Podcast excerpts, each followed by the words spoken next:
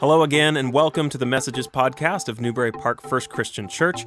We're glad you're listening because we believe that constant contact with the Word of God, obviously handled with the right heart, can really change your life and can help you adopt the kingdom of God into every part of your daily rhythm. Today's podcast is from a series called Resolve, based on the book of Daniel. Just as Daniel found himself in the middle of a culture that was quickly flowing away from God's design, we can learn from his example how to resolve to follow the Lord no matter what and thrive as a result. So be blessed today as you receive this word. You know, um, we live in a world where things aren't always as they seem, uh, where things don't always add up the way that they should. Uh, there's some things that just don't make sense. Like, you know, for instance, and you've heard some of these before, for instance, why, why does your nose run and your feet smell? Right? I mean, the crazy English language, right? I mean, like, why, why do you park on a driveway? You, you've heard this one, and drive on a parkway? Why is it that if you transport something by car um, or truck, it's called a shipment, but if you transport it by ship, it's called a cargo? Uh, yeah, right? Why do people ask if they can ask a question? Why do we have to turn off an alarm when it just went off? Doesn't make sense, right? Here's my favorite one. If con is the opposite of pro, then is Congress the opposite of progress? Hmm. Yeah. And all God's people said, pray for those people. You know, your Bible tells you to, right? You got to pray. Pray for those folks. And then here's my last and my all time favorite. Why isn't phonetic spelled the way it sounds? Right? There's lots of crazy stuff in life isn't always making sense right? But God is a God that does not want us to live in confusion. He's not a God that wants us to live trying to just guess all the time. God loves to spell things out. And there's a lot of things happen. We, you know, we've been going through the book of Daniel, and we've gotten to the section where we're talking about, you know, some, some people look at it like the end times and all those things. And people ask me all the time, you know, we had the earthquake like last week, right? And the next day, people are like, is Jesus coming back? And I said, absolutely right? Now, I don't know about today, but he's absolutely coming. He's, oh, when, when do you think he's coming? As soon as possible. That's always my answer, right? Um, but folks, God doesn't want to make things confusing. He, he wants us to, to be tracking with Him and what He's doing in the world. And He wants, His word speaks clearly. And we just need to do a better job, I think, uh, paying attention to what it is God is trying to tell us. In fact, our eternity, right? Our eternity the part that happens after this life, our eternity counts on us paying attention to what God has to say to us. And I believe He speaks clearly, I believe He speaks loudly, and sometimes even in a little bit of a whisper. If this is your first time with us, um, during our teaching time, we usually work our way through a book of the Bible, or we'll pick a topic, and then we talk about what the Bible says about that particular topic. And we've been currently working our way through the biblical book of Daniel. It's in the Old Testament. Daniel was one of the prophets. And um, if you have one of the house Bibles, if you have a Bible, man, turn it to Daniel chapter 9. If you would like to look at one, there's always some on the side. And I think in the house Bible there, it's on page 612. That's where you can find it. Um, and, and we've been titling this sermon series Resolve. Because the main character in the book of Daniel and his friends were taken captive by a Babylonian king called Nebuchadnezzar back in 605 BC. And what's amazing is all that stuff is part of the bigger story about what God's been doing all along, and it does impact our lives. And these guys who were taken captive from Jerusalem, they were taken as captives, chained up, drug all the way to Babylon, and they were being forced to adapt to a culture that was asking them to live in ways that contradicted their faith in the one true God. And in the first six chapters of the book of Daniel, we have these amazing stories, this historical narrative with all the famous stories like Shadrach, Meshach, and Abednego in the fiery furnace, and Daniel in the lion's den. And, and, we believe that these aren't just nice stories or children's bedtime stories, but these are historical events that have incredible significance. And we see God rescuing or delivering those who put their trust in Him time and time again. God is reliable. When we trust in Him, He delivers. And, and, and we and, and we and those people resolve not to defile themselves by giving into the pressures of culture, which most of us are tempted to do every single day.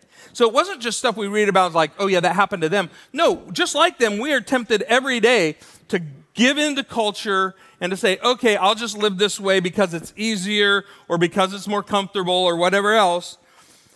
But the people who consistently follow God and His will, God continues to deliver them.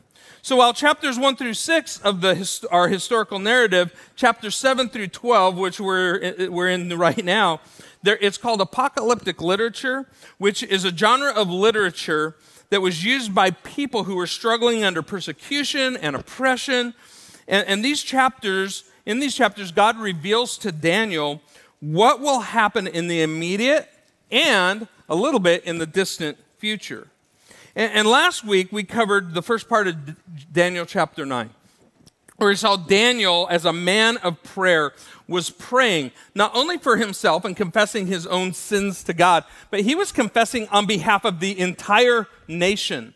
And last week, while we were at the park together, we talked about the fact that we need to be people of prayer. And while we're praying, we need to be people who stand in that gap, pray for our nation. Folks, we, I, I just don't believe we take prayer seriously enough. It is the most powerful tool that God has given us so that we stay connected to Him through His Word and in prayer so that we can be part of the solution to all the craziness in the world around, so we can bring hope and life and the message of Jesus to a world that is desperate. And some of you are desperate this morning. I've talked to people and hear about the things going on in, in your lives, and, and we are desperate for Jesus to deliver us and to make sense out of things. And Jesus, quite honestly, is really the only answer. And so, if you've been trying everything else and it's not working, let me, let me tell you, you need to give it to Jesus. Amen? So Daniel begins to confess and pray about the sinfulness of his nation that got them taken captive in the first place, right? Um, for 490 years, these guys just didn't listen to God. They, they worshiped other gods. They completely disavowed the things that God told them to do, and they were in big trouble. And the content of Daniel chapter 9 is one of the most diversely understood and debated passages in the Bible. The section of scripture we're going to talk about today is, is kind of this hot topic uh, passage that people disagree on, debate about, and spend way too much time, in my personal opinion, trying to figure out. Um, so this morning, we're, we're going to take a look at what many consider to be the backbone of biblical prophecy. In fact, um, it's always been this way with this passage. Um, Sir Isaac Newton, you remember that guy, right? If you were, went to school, he's one of the fathers of modern science. He was a mathematician and astronomer. He was also a Christian. And I know in our world today, sometimes we, we think that, you know, that biblical truth and science, you know, have trouble meshing. They don't. And, they, and the reality is, is that uh, these early fathers of science, what they knew is this that the more they could find out and understand about the way things work, the more they understood about who God really was. And if they wanted to know God better, that they would take a look at how things work and go, oh, look what God is up to. Instead of denying that God had anything to do with it, they would say, oh, look, science teaches us about who God is. And, and so I think we need to, to get some of that back too. So, but he was quoted one time specifically talking about the passage we're going to talk about this morning. And here's what he said He says, You can stake the entire truth of Christianity on the text of Daniel 9 alone. Because five centuries before Christ was born, his coming was foretold here. In other words, what he's saying is, is hey, you can take this and look at Christianity and say, hey, guess what? If this is true, if what it says in this chapter is true, if this really adds up, and we're going to do some math in just a minute, if it really adds up, then there is nothing like this in all of other written history. Because 500 years before Christ actually came, was born, and was lived and did miracles and had ministry and then died on the cross for us. 500 years before, that was all foretold. And it happened exactly how God said it was going to. And so Sir Isaac Newton even figured this out. So, um, the, the kind of the message title today is called Pay Attention. This is, I'm going to fly through this. Um, there, there, you can watch it again online if I go too fast, but uh, we don't want to keep you here long. The kids are getting crazy. They want to get on the water slides, right? So, so let's start with Daniel chapter 9. Uh, we're going to cover just seven verses um, and start with Daniel chapter 9, starting in verse 20, and then we'll, uh, we'll take a look here. It says this in uh, verse 20. While I was speaking and praying, this is Daniel speaking, and confessing my sins and the sins of my people, again, he's confessing on behalf of his, nation and making my request to the Lord my God for his holy hill. In other words, hey, God, we want to get back to Jerusalem. We want to get back to worshiping you. While I was still in prayer, Gabriel, the man I had seen in an earlier vision, came to me in swift flight, which I think is interesting. He's a man, but he's in swift flight, right? So we know who this is. About the time of the evening sacrifice, about three in the afternoon. And then he instructed me and said to me, Daniel, I have come to give you insight and understanding. And as soon as you began to pray, he says, a word went out which I have come to tell you, for you are highly esteemed. Therefore, consider the word and understand the vision. Because remember, last couple weeks, if you've been with us, um, Daniel's been having these visions about what happens in, in the future. Um, we have discovered that Daniel is a man of prayer. And while he's praying, we find him praying here again. And he's praying, while he's praying, he's visited by an angel, but not just any angel, the angel Gabriel. And so not only do we believe here that the stories like Daniel and the lion's den are true, we believe in angels. The reason we believe in angels is because the Bible tells us about their existence. And it's and it, this isn't just any angel, it's Gabriel and Gabriel shows up in just a few places in scripture. And Gabriel was the angel that showed up and told Mary that she was going to give birth to the Messiah, Jesus, right? So, um, and, and so think about this. What we're going to see is he's talking about when Jesus is going to come. Well, the same angel shows up 500 years later and tells Mary, hey, guess what? It's time. You're going to have a baby and he's going to be the Messiah, right? So the same angel. And so, so um, Gabriel tells Daniel that he has come to give him insight and understanding so he can understand the things that he's, he's having visions about, the things that he is reading from the other prophets. And he says at the end of verse 23, therefore, consider the word and understand the vision. So he's just reiterating over and over again you need to understand this, you need to understand this. He's basically saying you need to pay really close attention to this because this is important. So telling time is important to us, right? And, and the angel's coming to tell Daniel about time. Time is super important to all of us. Um, we, we have uh, clocks everywhere, right? I mean, think about it. I mean, how many of you, some of you have a watch on this morning, and now we have uh, smart watches, right?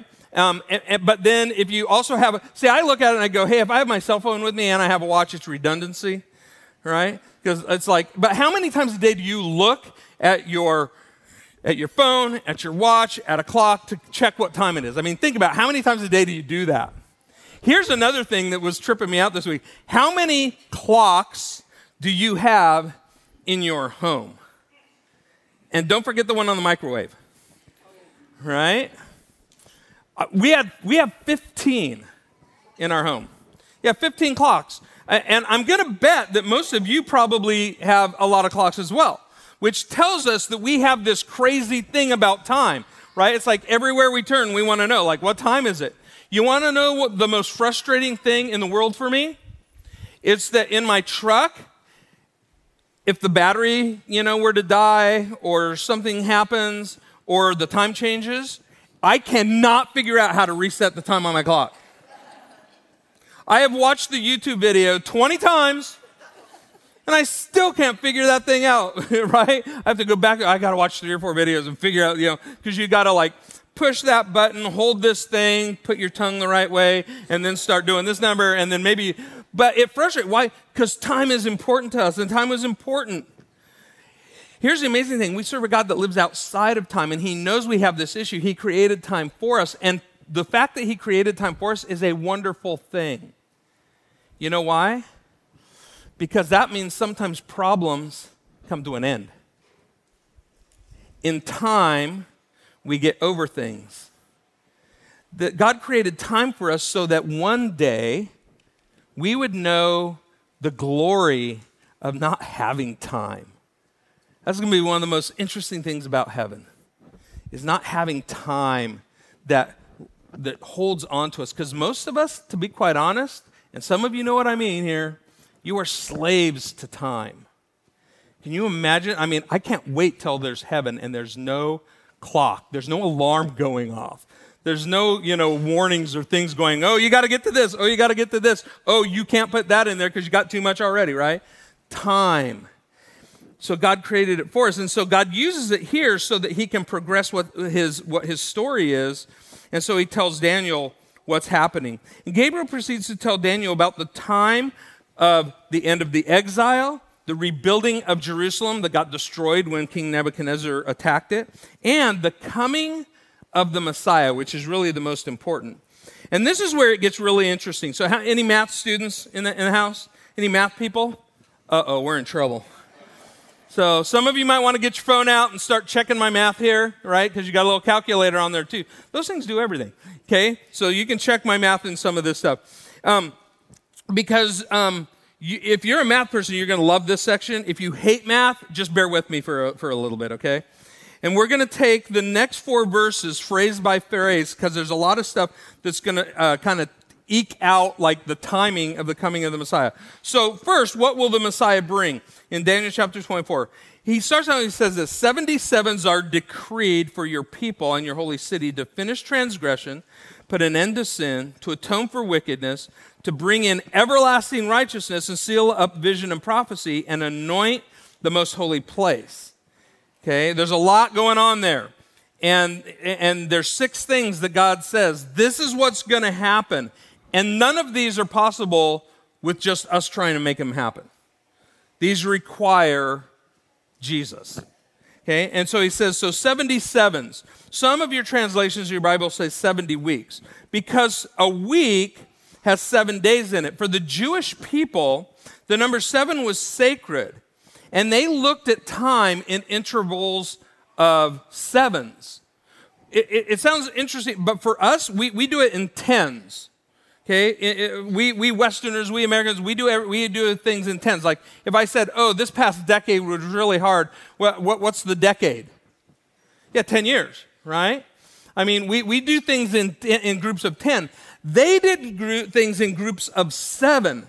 One of the main reasons was they thought that seven was this perfect number, and they and what was supposed to happen in their in their life um, for the Jewish people was God told them every seven years you had a Sabbath or a time of rest.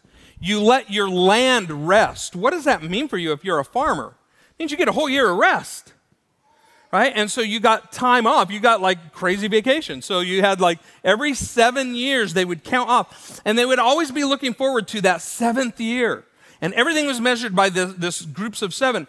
In fact, then after seven of those sevens, right? So you had seven times seven is what? 49. So after 49 years, after seven sevens, they had what was called the year of Jubilee, which all debts got wiped out, where, where your land went back to the original owners from the tribes of Israel. I mean, all these crazy, amazing things. And you had a year of absolute celebration. It was like a one year long party celebrating how God had provided. You know what the saddest thing ever is? In history that we know of, the children of Israel did not practice the seven year vacation thing. Why? They were greedy. They just kept working and working and working and working, right? And they didn't trust God. And when that happened, famines would erupt and crazy things would happen, right? Because God's going, Are you going to pay attention to me or not? We don't know, but it's pretty clear that the children of Israel never even celebrated the year of Jubilee. Why? It was too hard for them. Can you imagine that? A year of just absolute celebration and worship to God. They didn't do it. Why? Because it meant they had to give back things that they held dear, like their land and all these other things. Folks, we get so caught up in what we have and what we're doing right now that we forget that God has better for us.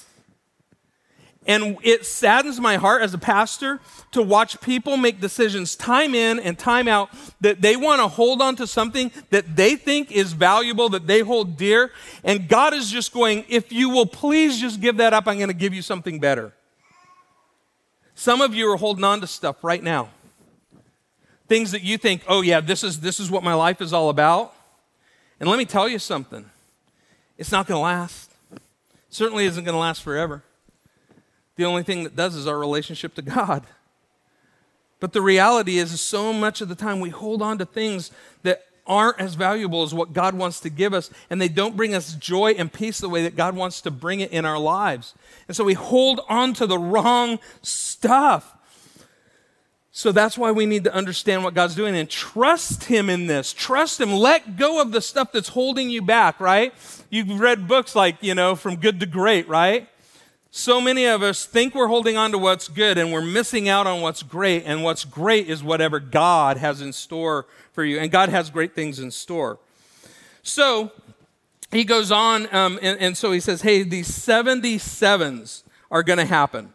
So if it's, if, if a seven, okay, if 77, so what's 70 times seven? Yeah, 490 years, right? So something amazing is going to happen in this period of time.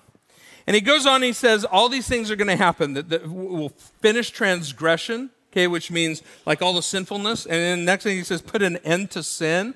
I mean, put an end to sin. I mean, wouldn't that be great? Right? But what we realize is, didn't Jesus do that when he died on the cross? To wipe away our sins? To atone for wickedness? I mean, Jesus took care of that, right? He atoned for all of our sinfulness. Bring in everlasting righteousness, seal up the vision and prophecy, and anoint the most holy place. Now, we aren't going to dive in deeply to all of these things because I want you to see that, that what God is doing is He's saying, hey, this is going to come. It's going to happen in the coming of the Messiah. So, who's going to do all this? Only the Messiah can. Only the Savior of the world. Only Jesus. So, let's do the math. So, in verse 25, it says, No one understand this from the time that the word goes out to restore and rebuild Jerusalem. Remember, Jerusalem got tore down.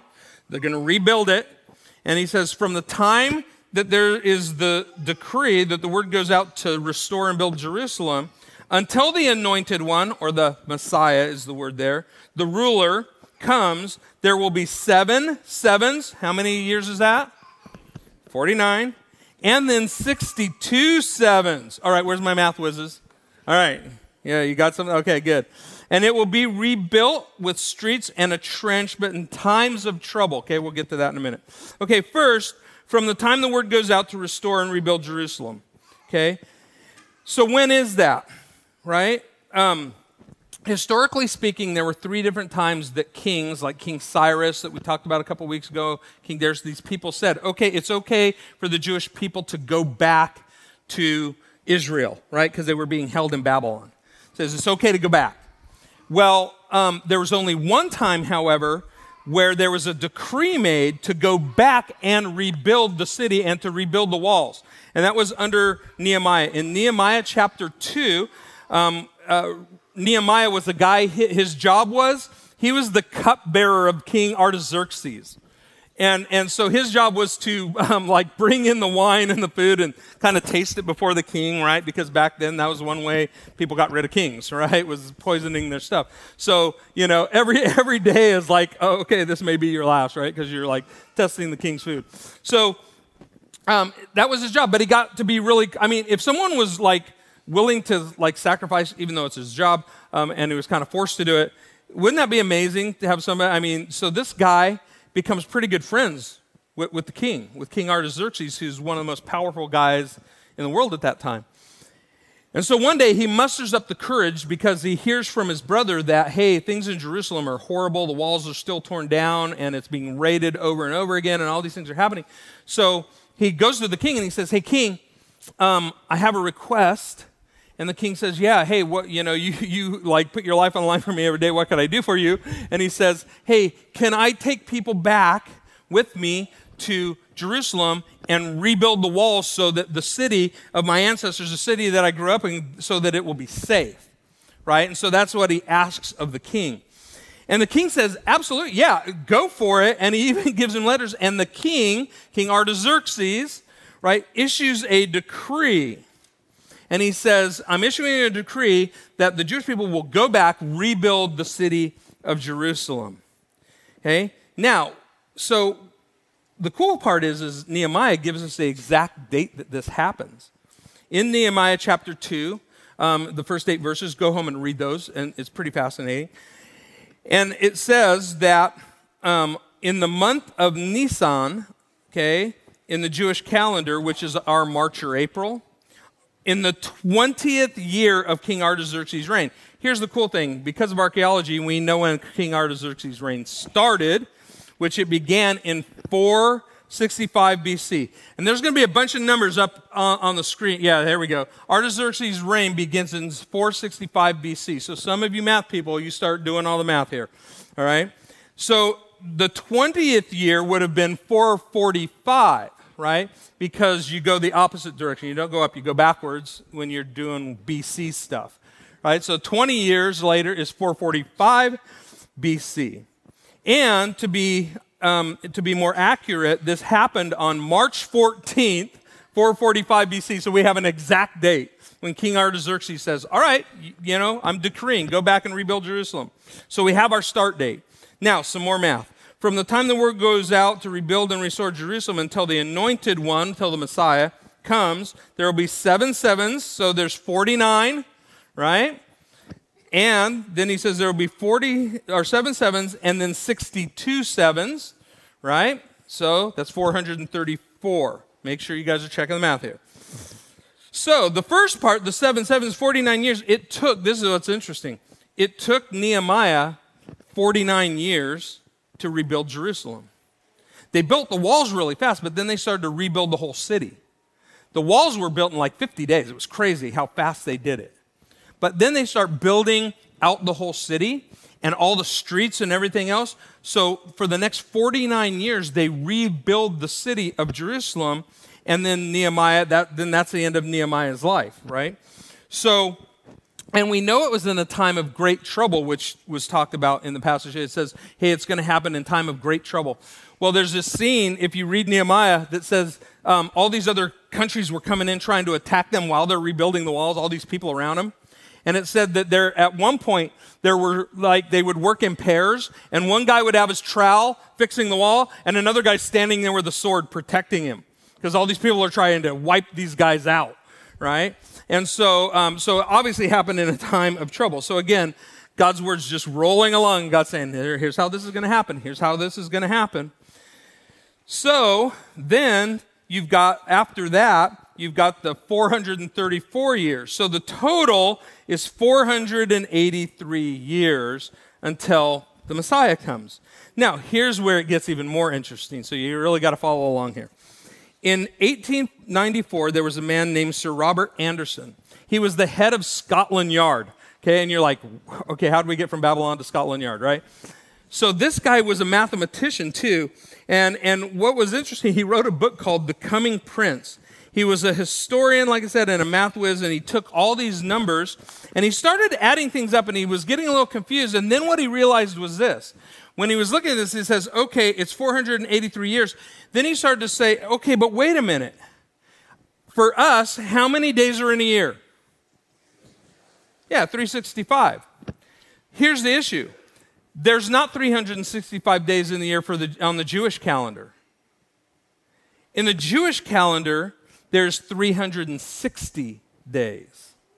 So there's a little bit of difference there, right? So if you multiply the 483 years by the 360, and he took in account like there was some leap year stuff and stuff, but he says, um, you get, what's the, the final answer?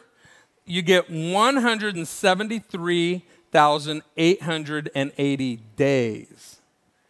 So he says, okay, so we're going we're gonna track this in history. Now, He says, after that time, the ruler, the Messiah would come. So, on the Jewish calendar, if you go from the day of the decree that Artaxerxes made, and you add up this, this number of days, 1,007 or 173,880, it lands on the 10th of Nisan on the Jewish calendar, so April 6th, 32 AD. Do you know what happened on that day? Very few people do. The 10th of Nisan was an important day in the Jewish calendar, anyways. Do you know what happened every year on the 10th of Nisan? It was the day that the Jewish people would choose the lamb that they were going to sacrifice for the Passover. Okay, it was the day they were going to choose the lamb to sacrifice on the 10th, because on the 14th of Nisan they made the sacrifice, right? And they had to take that lamb into their home for four days according to Scripture. That's what God said. And so on the 10th of Nisan, they're supposed to choose the lamb. Well, on this particular one, on April 6, 32 AD, you know what happened? Jesus rode into Jerusalem on a donkey. And the people proclaimed, Hosanna in the highest. Glory to the coming King, the Messiah, the anointed one. This was the first time all throughout Jesus' ministry, I don't know if you remember, he kept telling people, like, don't, don't call me that. Don't call me out yet. It's not my time. It's not my time. That day was his time. And that was the day that the people cried out. And when they said Hosanna, it literally means save us. And they recognized that Jesus was their Savior. And so, if you do this math correctly, Jesus was just pointing out, hey, this is the guy. Well, well here's what's even crazier, and you can't miss this because this is so important because it tells us why this whole doing the math thing is so important. Is because on that day when Jesus rides into the town, all these people are like, Hosanna, save us. You're our Savior. You're the Messiah, right? He's proclaimed as a Messiah. But what did the religious leaders do? They went to Jesus' uh, apostles and said, Would you quiet them down? You're going to get us all in big trouble, and the Romans are going to come, and the Romans are going to kill us all, take away our temple, and all this stuff. You got to quiet the people down. You, they can't be saying this. And yet, they were the ones, the religious leaders, they were the ones who were supposed to have figured this all out.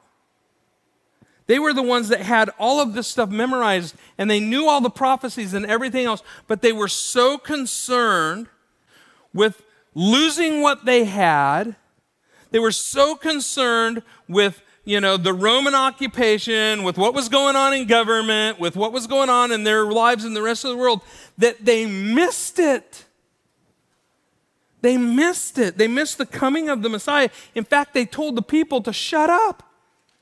And their response was, hey, if we're, Jesus said, hey, if we're quiet, if they're quiet, the rocks are going to cry out. And this day, when Jesus came into town, it started Holy Week. We know it as Passion Week. By the end of the week, Jesus, the Lamb of God, the Messiah, would be crucified to come and to bring us life. And it's so crazy because if we don't pay attention, we're going to miss things. Folks, I don't know, but I don't know, but maybe maybe this is us. I mean, how many of us are so busy doing life that we don't pay attention to God's instruction, to His word, to the things that He wants us to do in our lives? We get so wrapped up in the mundane and I think that is the greatest trick of the devil. He wants to get you so wrapped up in the mundane stuff of life or just trying to survive or just staying busy so we don't have to think about all the other stuff. And, and God is saying, hey, don't worry about all that stuff. Pay attention. Pay attention to what God is doing. Because what God is doing is certainly more important than what's on my calendar today. And look what happens if you don't pay attention. We're going to close this out really quick. Verse 26 and 27 says, um, The people, it goes on and says, The people of the ruler who will come will destroy the city and its sanctuary. In August of 70 AD, the Roman general Titus comes in again and he seizes Jerusalem. He surrounds the city, starves the people out, and then on, on in August, he breaches the walls of Jerusalem and massacres the rest of the population of the city. And he tore down the city walls and tore down the temple. And Daniel had said, The end will come like a flood. And he says, War will continue until the end, and the desolations have been decreed. And he says, He will confirm a covenant with many for one seven. And we'll get to that in just a second. And in the middle of the sevens, he'll put an end to the sacrifice and the offering. And on the wing of the temple, he will set up an abomination that causes desolation until the end that is decreed is poured out on him. See, failure to understand or pay attention to what God is doing results in disasters. Because listen to what Jesus said in Matthew 24. This is, this is in Jesus' teaching about this whole thing. He says this.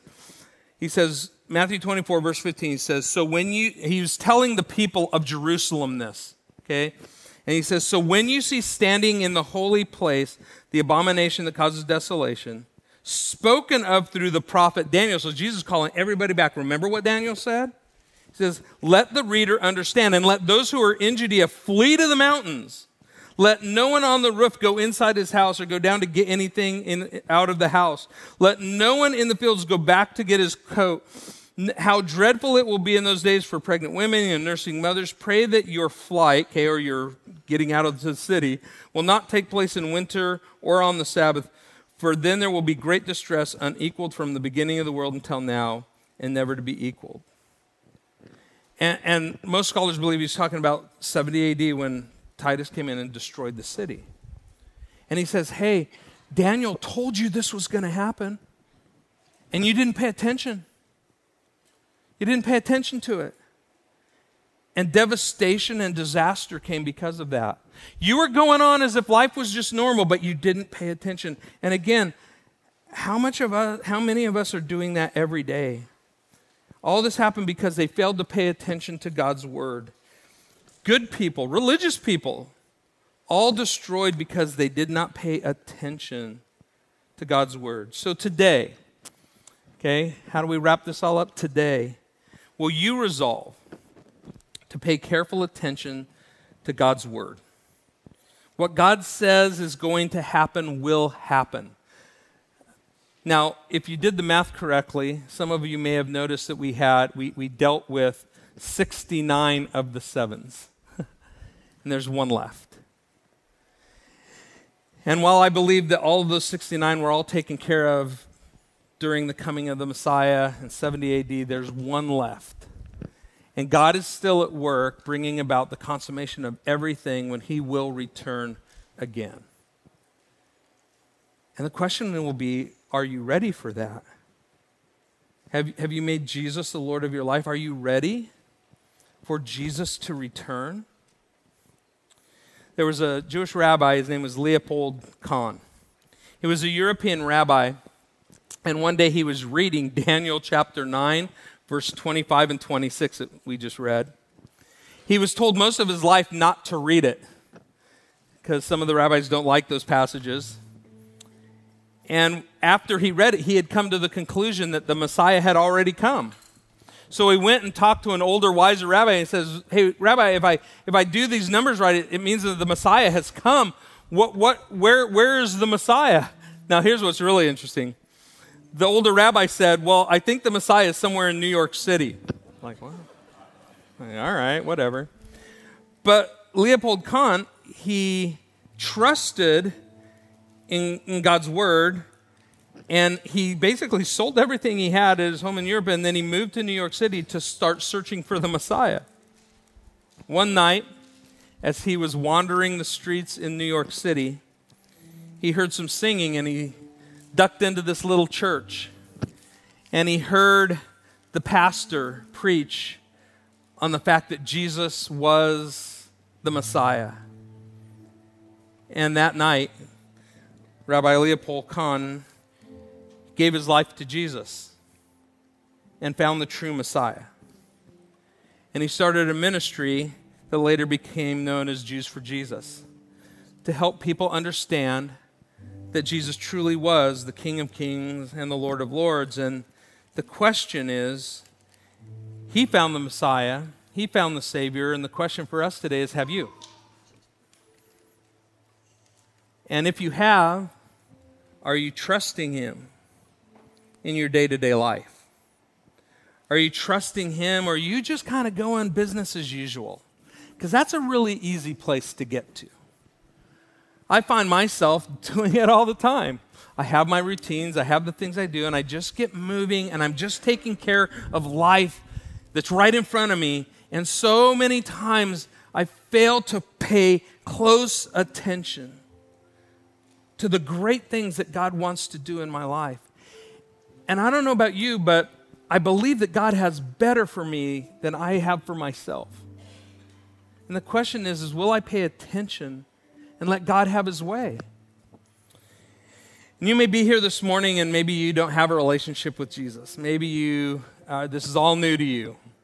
And if that's you, man, I'd love to take time and explain more about it to you, but I can tell you this that one of the things that I see as I read these passages is that Jesus makes a promise and he always keeps it. God sets time and dates and motions and he always comes through. That you can always count on him.